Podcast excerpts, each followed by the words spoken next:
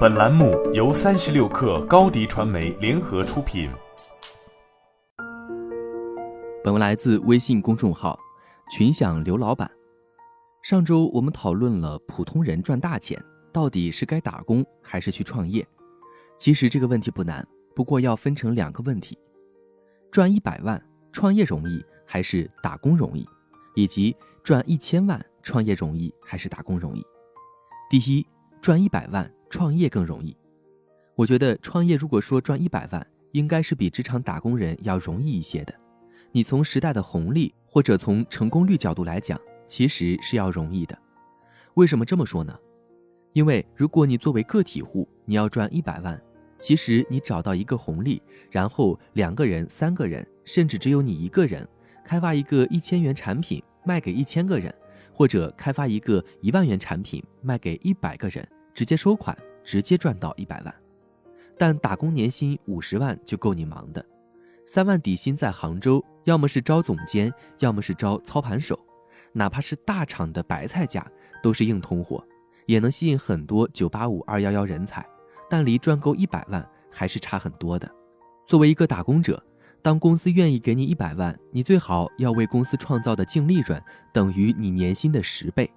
注意是净利润，不是业务规模。这点来说，赚一百万，打工者可能比创业者难多了。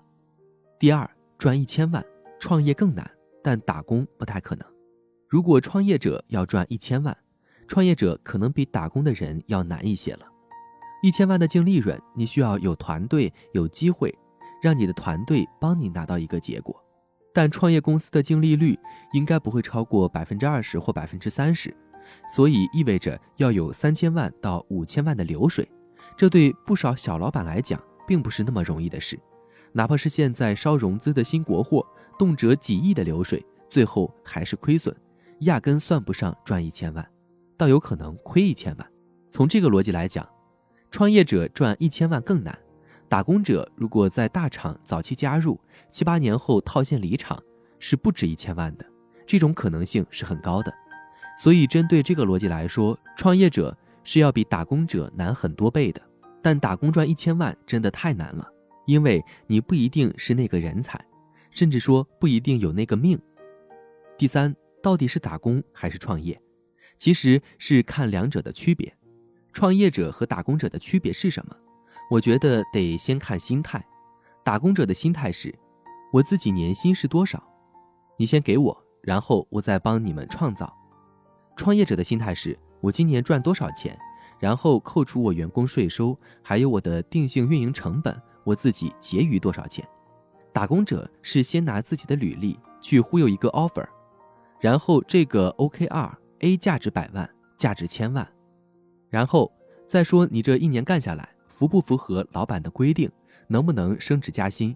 能不能有对应的奖金和年终奖？逻辑不太一样的。对比下来，创业者是先干才有结果，然后才有这个钱。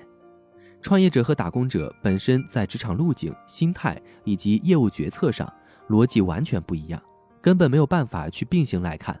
到底是打工还是创业，取决于你的心态，而最后的结果其实是公平的。我觉得结果无论如何，不要去眼红别人，那终归不是你的。人在路上最快的给自己找不痛快的点，就是看到别人怎么样怎么样，就觉得羡慕嫉妒恨，而且还自己吐槽为什么我不能成为这样。不要羡慕别人，你自己要知道，你得自己靠自己，走出不一样的路。我每天都在听大家说红利红利，总是受到诱惑又受到打击，但是我想说的是。不要心碎，不要嫉妒，不要轻易换赛道，不要轻易被改变行为路径和角色。好了，本期节目就是这样，下期节目我们不见不散。